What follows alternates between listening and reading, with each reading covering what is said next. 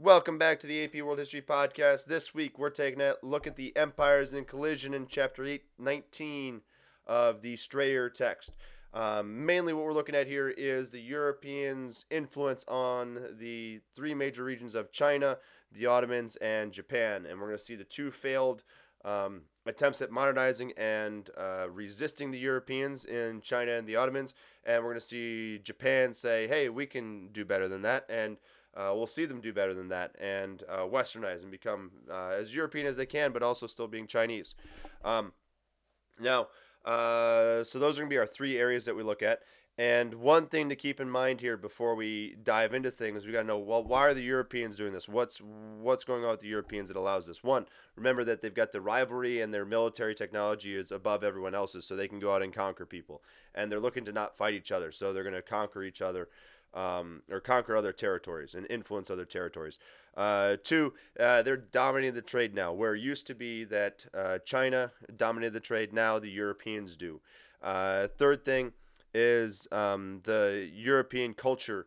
Uh, is looking to push and expand and spread their ideas and knowledge, uh, as well as the European population is growing. So you've got more people that you can go send out. Now, they won't be anywhere near as big as some of these regions we look at, like China, uh, but uh, they have more people, and also they have the technology to be able to pull all this off.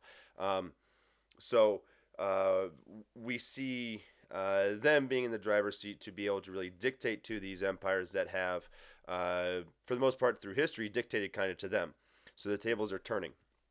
Um, so uh, we're going to start with China here. Uh, one thing before I dive into things is if my voice sounds a little bit more raspy or nasally than than usual, I apologize for that. I've been dealing with some allergies here in the spring, so uh, we'll see if it if uh, I cough a lot. I apologize, but uh, hopefully everything comes through nice and nice and good and clear for you. So.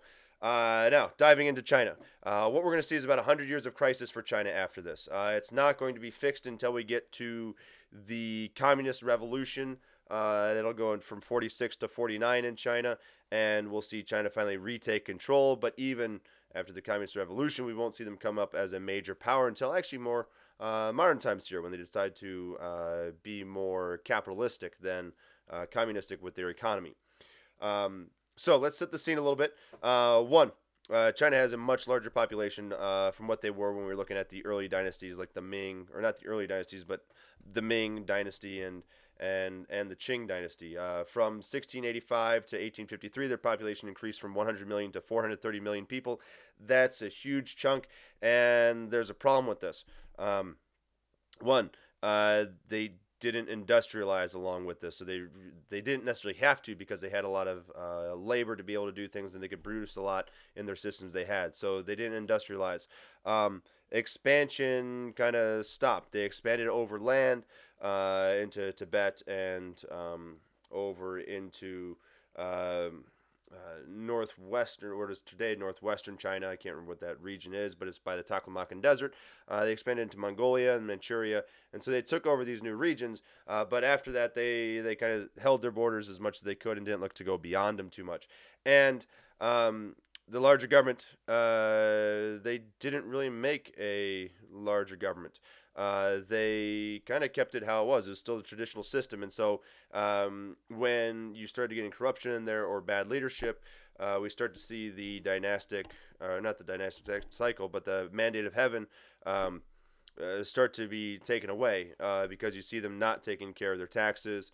Uh, you see flood controls uh, going away uh, are not being repaired like they need to be. Uh, welfare and, and security issues are going on. So uh, people are starting to see there there are chinks in um, the dynasty, and so uh, we'll eventually see the Qing dynasty, which is the one ruling at this time in this time period.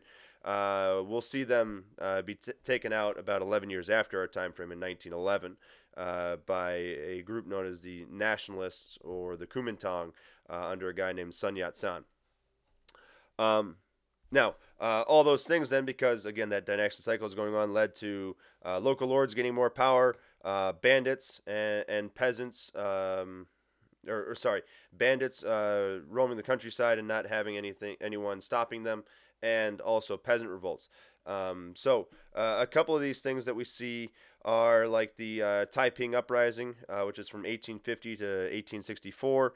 And uh, this is a really interesting uh, revolution here, or uh, revolt, I should say, because it's not successful. Uh, it almost was. but um, what we see here is it's a Christian group, and they wanted to end the traditional way China was doing things. And so they tried to establish a new society. they wanted to base it around railroads. Um, and they wanted to um, kind of get rid of the old ways things were done. Uh, women were less restricted um, in the Hakka group, which was this Christian group that was leading this. Uh, they fought against foot binding and um, they allowed women to be bureaucrats and uh, own land. Uh, but this is going to be a problem for them in, in, trying to bring the rest of China into it because they're really going against the grain of society. So um, they uh, they will will do some great stuff and they will really threaten the Qing dynasty, but it's going to be an unsuccessful revolution because the other rev- the other peasant revolts that rise up in in response to the Taiping uprising uh, will not join them because of these differences. Um, so. Uh, they they kind of take over the the region of Nanjing is where they're really successful, but then um, they'll be crushed because uh, the local lords will step up and um, they'll get help from the Western uh, the me- Western militaries who don't want to see an uprising and a change in government because they control the Qing dynasty and they want to keep the Qing dynasty weak so they can get as much out of it. Uh, but uh, as you can guess, um, this severely weakened the the Qing dynasty then, and so now uh, by the end of this, I mean it's it's it takes another uh, 50 years or so, uh, but or roughly 50 years, but within that, within about a generation, two generations, uh, the Qing dynasty is done. Um, and and from this uh, little revolt, uh, about 20 to 30 million people died. Um, then uh, other thing I want to talk about. So you had the you have the pressure from internal. You also have an external pressure. We brought up that the Western Europeans are trying to colonize, and uh, the biggest uh, incident of this that we see are the Opium Wars. Uh, Britain wants to get a uh, positive trade balance. They're still following mercantilism. They want to be able to uh, not lose all their silver into China through the silver trade, like we've seen going on. And so they find out that the Chinese like opium, and hey, opium grows really well, or the poppies that you get opium from grow really well over in India, which they have a as a colony now. So uh, they decide to grow a lot of uh, poppies, and um, they then um, send it to China to sell uh, because it's not legal in Britain. Um, so some hypocritical things going on there, but it's all about making money. Uh, you got to do that. So they illegally trade it with uh, smugglers and stuff like that. They get silver, then they take that silver and buy the Chinese goods. Uh, but this all means that they're uh, making a, a profit on their uh, trading when they bring it back to Britain. So they've they've uh, fixed that trade imbalance, and so uh, the Chinese realize this. They try to crack down on it. You get some incidents that happen around what is modern day Hong Kong in the Canton region, and uh, that leads to the first Opium War. Uh, Britain will win that pretty easily with their modern army. Uh, they um, uh, really break China. Uh, they get as much out of it as they can. Uh, they'll eventually get Hong Kong and access to five other ports or four other ports. Um, they'll get reparations for things, and then the the Chinese, the Qing dynasty, will not like this and will uh, eventually start pushing back against it, and that'll lead to a second Opium War. Uh, just about 15 years later, um, the first one was 1842. The second one goes from 1856 to 58, and that one doesn't only bring in uh, Britain, but it also brings in France. The U.S. gets slightly involved. Russia gets slightly involved, and other European powers that want to have a say in China, um, they they all get involved, and so uh, we see them easily beat the Qing dynasty again. Uh, again, this severely weakens the Qing dynasty. Uh, this is part of the reason why you see the uh, Taiping rebellion that we talked about. Um, not the second one, but the first one. Uh, but this is uh, building off of that. You can see that this is happening during that Taiping rebellion. So uh, the Qing dynasty is very weak at this time. And the, the Qing dynasty will then lose Vietnam, they'll lose Korea, they'll lose Taiwan from their territories. Um, the Brits will gain uh, Hong Kong indefinitely, although they'll eventually give that back in 1999, I believe, is when they gave it back, uh, if I remember the dates off the top of my head. Um, uh, they get more access, and also the other European nations get spheres of influences in uh, China so that they can trade with those regions. And Christianity is said to be okay. They can't kick the Christians out or quick, quick uh, kick uh, Christian uh, missionaries out. Uh, however, Christianity won't, I mean, take a huge foothold. It's not going to overtake Confucianism, Taoism, and, and Buddhism. It's not going to make much of a dent into those in comparison. But it, it does. It's it's allowed to happen now. Um, so why why did this happen? Uh, that's kind of the big question. Why couldn't China rise to the occasion here? I mean, they have a, a, much larger population. Uh, they should have been able to modernize and and do that kind of stuff, but they they didn't. Um, one is because their population you didn't necessarily need to modernize to to make a lot of stuff. Uh, they had the resources uh, to make it. Uh, they could make enough to supply uh, what they needed to do for trade, and um, so they didn't necessarily feel like they needed to modernize, and it would have caused a major drastic or a major shift in in the culture, uh, which is what we saw with Britain, uh, and then the rest of Europe, with with how it displaces peasants and and things like that. And if you remember Confucianism, you've got the social rankings of the uh, king and then the bureaucrats at the top, and then you got the peasants, and then you got the artisans, and you've got then the merchants below that. Well, to really push for industrialization, the people that would want it are going to be your merchants and your artisans, and really it's going to be more your merchants, and they're viewed as the scum of the society. So uh, you you don't want to give in to them, and you don't want to do that kind of stuff. So um, you're going to push against that. So it kind of goes against the culture of the time, whereas Europe was very much open to those ideas.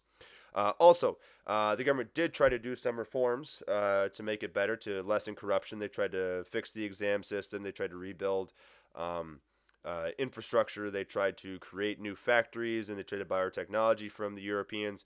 Uh, but it was always only limited. They didn't fully go and try to dive into it uh, because if if the government steps in more, it's going to lessen the power of the landlords, and they don't want to see that.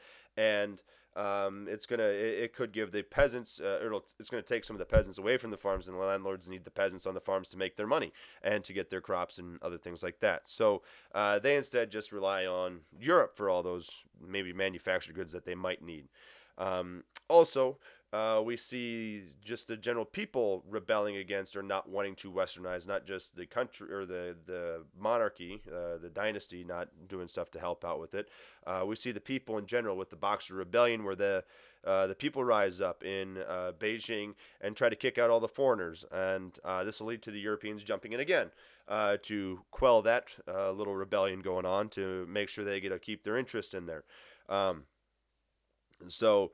Uh, what the Boxer Rebellion was, just in a, in a, in a little bit of uh, an explanation here, uh, is you had these groups um, that wanted to see China take over control of its government again and not be um, second uh, or, or, influenced too much by these uh, European powers that have the spheres of influence. So they stood up and tried to beat up any Westerners, and they hoped to maybe um, modify and modernize the government a little bit, but um, again, the Europeans stepped in and kept that from happening. And again, because the Qing dynasty couldn't modify or couldn't improve things and make things better, uh, we, we again see them still going on a, on a downward spiral until we get to 1911, where after more and more and more failed reforms, um, you have the fall of it uh, to uh, the Kuomintang or the nationalists uh, led by Sun Yat sen again. And so um, that uh, after that, uh, China is still going to be dominated by the Europeans primarily, and also then the Japanese when we get to uh, World War II, uh, where the Japanese will just run all over uh, China. And so um, the the incidences that we're seeing here in the mid 1800s uh, will still have an impact going into the modern era, into our next unit uh, with things. And it's not until really the 1980s when we see China really start to become more capitalistic. Uh, that leads us to today, where now they're looking to be one of the the superpowers in the world, uh, ranking against or, or, counterbalancing the United States. So. Um, that's kind of China in a nutshell at this uh, point in history. Uh, next up, we'll look at the the Ottomans and why uh, the Ottoman Empire falls behind.